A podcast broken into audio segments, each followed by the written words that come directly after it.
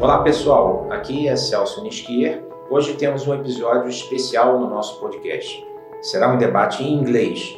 Então, caso você precise de legenda para entender esse episódio, acesse a A B M E S Plus, plus ponto a b m s ponto org ponto b r e confira.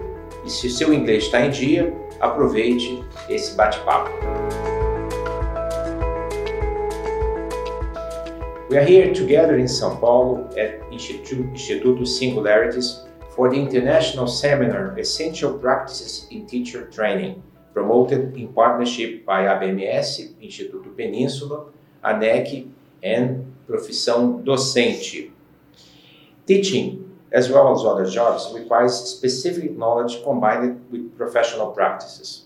Studies carried out in the last twenty-five years on teacher training reveal that mastering the content, what is taught, is as important as the means by which the content is approached by the trainers or the training practices, how it, it, is, it is taught. The institution's members of the working group Quality in Initial Educa- Teacher Education are participating in workshops guided by our special guest, Professor Janet Carlson. She is an associate professor at Stanford University, where she directs the Center for, uh, to Support Excellence in Teaching. She also represents Stanford University on the Core Practices Consortium and has a fascinating work in pedagogical content knowledge, teaching for equality, supporting teacher development through core practices. Thank you, Professor Carlson, for being here with us today. We have also here with us Barbara Born. Uh, she's the head of research at Instituto Península, uh, the Instituto Singularities. Uh, in fact, she's a student uh, from Professor Carlson. So thank you for being here. It's my pleasure. Uh, uh, it's going to be a wonderful debate, and I would like to start, I hope, uh, with uh, the explanation. What exactly are the core practices in teacher? In teaching, uh, in teaching education. So core practices are a set of um, strategies that teachers can use in the classroom that have been identified through the review of the research, looking at what is it that teachers do and how does that connect to student learning. And so as the research revealed, things like productive class discussion, um, how to use small groups effectively, how to use formative assessment, Um, to promote learning, that helped to assemble this list of core practices that the consortium has been digging into from both a research point of view and uh, how do we use it in teacher education. But working with practice, it doesn't mean that the theory is not important, right? Absolutely not. Everything that is a core practice is grounded in theory. It has some connection to what we understand about how people learn. It has some connection to um, the social enterprise of education, how social systems work. Um, it's absolutely critical that it's tied to theory. Great, great. And Barbara, you have been working on, on that in your research program, right? You're working on core practice. How, how do you think this uh, this idea, this body of knowledge can be used in Brazil? I think core practice can be helpful for people redesigning and rethinking teacher education programs in Brazil in the sense that they direct the attention to the profession of teaching. Remembering us, first of all, that teacher teaching is a profession that requires practice. It's not only providing teachers with a bunch of theory and content they are supposed to talk, but there is this thing about the doing teaching that requires learning the practice they need to enact in their classrooms. So I think part of the work of the Core Practices Consortium has been identifying practices that are more general across teacher education and more specific in different areas. So, for example, there are practices that are specific for science teaching, for language arts teaching, et cetera, that are the core of the profession. It's not like someone that knows Portuguese language can be a Portuguese teacher, right? It's someone that learned both content and how to teach the content. And those practices, they lay in this um, connection between knowing content and knowing how to teach it. And do you think these practices are culturally bounded? I mean, it, it, are they different in Brazil from Chile or United States, or they are actually universal? I think this is a question for all of us. Yeah, so I want you start and I'll build on what you said. Okay, I think they are both culturally and socially situated, but also there are some practices that cut across cultures because some stuff about teaching and learning, they are connected to the fact that we are humans, we have brains that operate more or less sure. in the same direction. So, for example, I will give an example of this, like conducting productive discussions. There are some core structures on the way you arrange productive discussion with students that they are useful both in the U S, Brazil, China, but there are also some characteristics of the audience or the students, at how they interact, or whether you are uh, within a culture where talking is more common or less common. And Janet, I think she gave me a good example about that, considering teacher education context in Hong Kong and Brazil, like how people are more willing to participate, that require cultural adaptation. So I think some core practices, they, they cut across cultures, but you need to think like how they apply to my context, what are the adaptations, and like how can I tie this to not only the context in general, but my specific student, the group of students I'm teaching. So I think Janet can.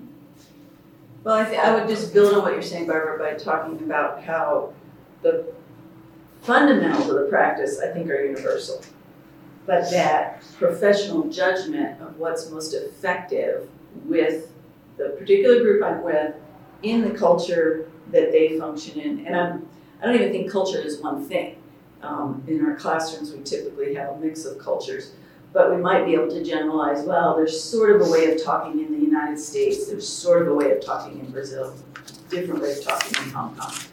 Um, and so taking into account all those layers when you enact a core practice is part of the sophistication of the work and part of what moves it out of the idea that it's a set of technical skills mm-hmm. that doesn't require professional judgment. Mm-hmm.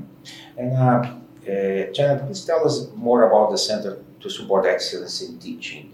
Uh, what exactly it, it is doing now?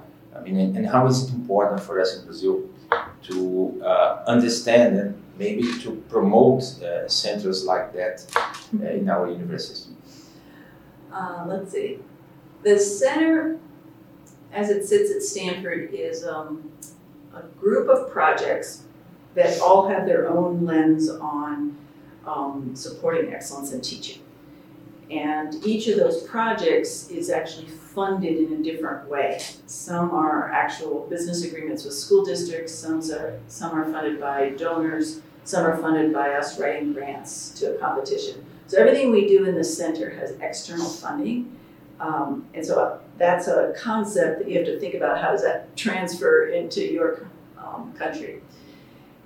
What that allows us to do is hire and engage with both um, researchers, uh, people who have great teaching experience, and graduate students to put together teams that fit the work at the moment. It's very different than we have an entire faculty that works in the School of Education and they're always the same people, right? Until somebody retires or leaves or that sort of thing. But at the center, because each project is funded individually, we hire the expertise for that project. Um, and I think that's primarily an advantage. The disadvantage is that the funding is not steady. Sometimes we're twenty-six projects, sometimes we're twelve projects, sometimes we're thirty-five projects. Yeah, this happens. I mean, it's very usual. We know how, how it works in science and, and academia. Yes. Uh, but uh, is the Institute, Institute Singularities working on that in Brazil as well? I mean, you as a head of research, what, what are you, what are your projects now? Yeah, C SET was an inspiration for the center because I think one of the things that C SET does is orient, they, they don't only provide professional development for teachers, they do a lot of pa- partnerships, and I think that's an important chunk, and if Janet can bring more about that later, it's important. Uh, they do a lot of partnerships with the school districts, and they design both the intervention, the professional development, and how they will follow up the intervention and learn from it and transform that in, into research. And I think that is the type of research we are trying to develop here at the, the research center we just created at the Instituto Singularidades. We are calling it applied research, which is like building together with school districts and in uh, for service teacher education as well, some programs and analyzing those programs, not only from the standpoint of uh, impact evaluation, economists are doing that a lot in Brazil, uh, but more understanding what are the mechanisms behind that learning process. Why did this program work or didn't work, and how we can learn from it to inform instruction in the classroom. I think it, it is an inspiration. I think we are just starting the center, so I think we need a lot of time to reach C S E T. C S E T was created in two thousand seven, Seven, whatever. You, yeah. you are working there since twenty twelve. twenty twelve. Yeah. So it's a long road, like ten years yeah. of Janet. And I, I think we, we talked about that, but it's important to, to emphasize how, how do core practices contribute to equity and quality of the education? I think the primary way that it contributes to equity is by improving the quality of every teacher that's in front of students. And we have one of our largest projects particularly focuses on teachers that come from vulnerable schools, where eighty or ninety percent of the students are in um, very low socioeconomic status situation. And in those schools, we also have very high teacher turnover in the United States, and that aggravates the problem. You get young teachers, you get constant changing of teachers, and um, it, those com- factors together contribute to a less effective um, classroom environment. So with the work that we're doing, core practices is a way to empower teachers to feel more effective in the classroom. And if you're more effective, your students are happier, you're happier, you're more likely to stay, you're more likely to continue working on your progress, and so you can get a positive feedback cycle going instead of a negative. Uh, in the U S, like Brazil, faces difficulties in retaining teachers, mm-hmm. as we, we mentioned, especially in schools that serve low-income students. In this way, teaching learning tends to become even more precarious, as the most vulnerable students are served by less qualified teachers. To deal with this problem, the Hollyhock Fellowship Program was created, in which uh, Professor Janet was also involved. Mm-hmm. Uh, what are the objectives of, of this fellowship program? So we've got four goals in that project, um, in the fellowship. One is to improve instruction with this focus on core practices. Uh, strengthening teachers' pedagogical content knowledge, meaning the knowledge that helps them think about, if I have this content, how do I help this person learn it? Bridging that um, piece is pedagogical content knowledge. Really getting the teachers attentive to what does it mean to develop equitable opportunities for learning. And finally, building a professional community, both within their schools and then across the fellowship, so that they feel connected to the profession of teaching. And all of these things are designed to improve the quality of their teaching and the time they stay in the classroom. And our early results are showing that in these settings where typically the average length of time people stay is two years, our teachers are now up to an average of eight years. Um, and we're still early in the program, so you know I need That's another decade to see if we really make a difference. Nice, nice results. And Uh, since you have been in Brazil, uh, in Chile as well, mm-hmm. uh, what kind, what, what uh, programs you uh, would pinpoint? Uh, I mean, that uh, are good examples of transformative professional development programs in, in teacher education. We have actually we have uh, uh, listened to uh, UNESP experience mm-hmm. today in our workshop. But do you know any other special programs that you would like to?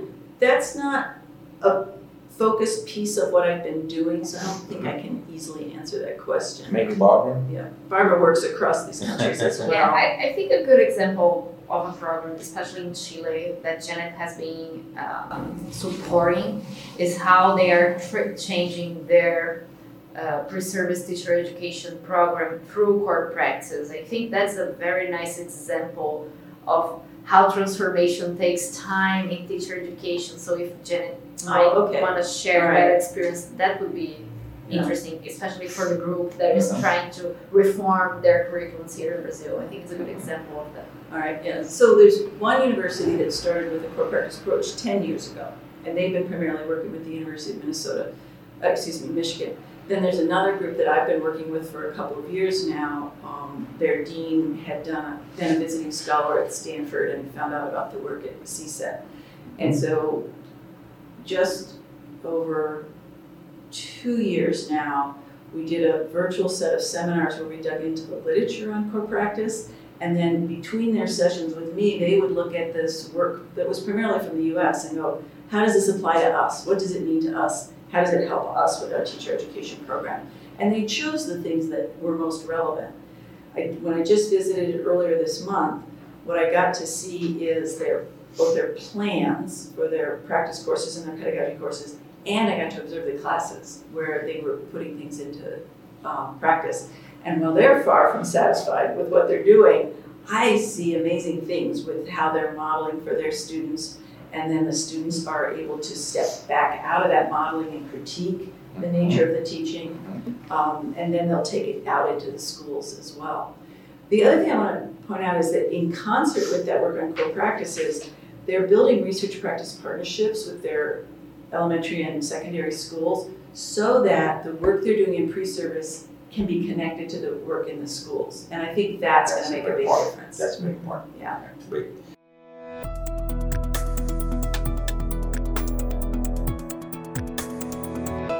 Well, uh, we almost uh, finished here, unfortunately, because it's a very, very good conversation. I'd like to hear you, Janet. I mean, what's your impression of this seminar? Uh, how do you feel in Brazil and with Brazilian teachers? How? Well, every group I've worked with, because I've had a different population each of the last three days, has really helped my thinking by how they engage with the questions and what they're sharing out. And um, uh, that is completely true with the group and the couple of questions we grappled with this morning. The way they thought about the implications of core practice and what it means in their context and the ideas they shared, I found that conversation just very invigorating and exciting. So I'm looking forward to this afternoon when we dig in further. Great, great. I think I, I feel this uh, energy as well in, in the group. So thank you very much. Thank you for being here with us in Brazil. You're very welcome. For uh, supporting this initiative from Instituto Península, A B M E S, A N E C, e Movimento Profissão Docente. Hope you come back many other times. Thank you, Barbara. Congratulations for your work. I hope your thesis yeah, is going to be successful. Hope so. I know, I know because I've been there uh, preparing the last ten percent. You know, it's always ninety percent is easier part of the thesis, the P H D thesis. The ten percent takes longer and it's, yeah. it's suffering, but anyway, good luck with that. And thank you. Pessoal, muito obrigado. Obrigado é, por estarem com a gente e é, nos acompanhando em mais um episódio do nosso podcast Por Falar em Educação. Até a próxima.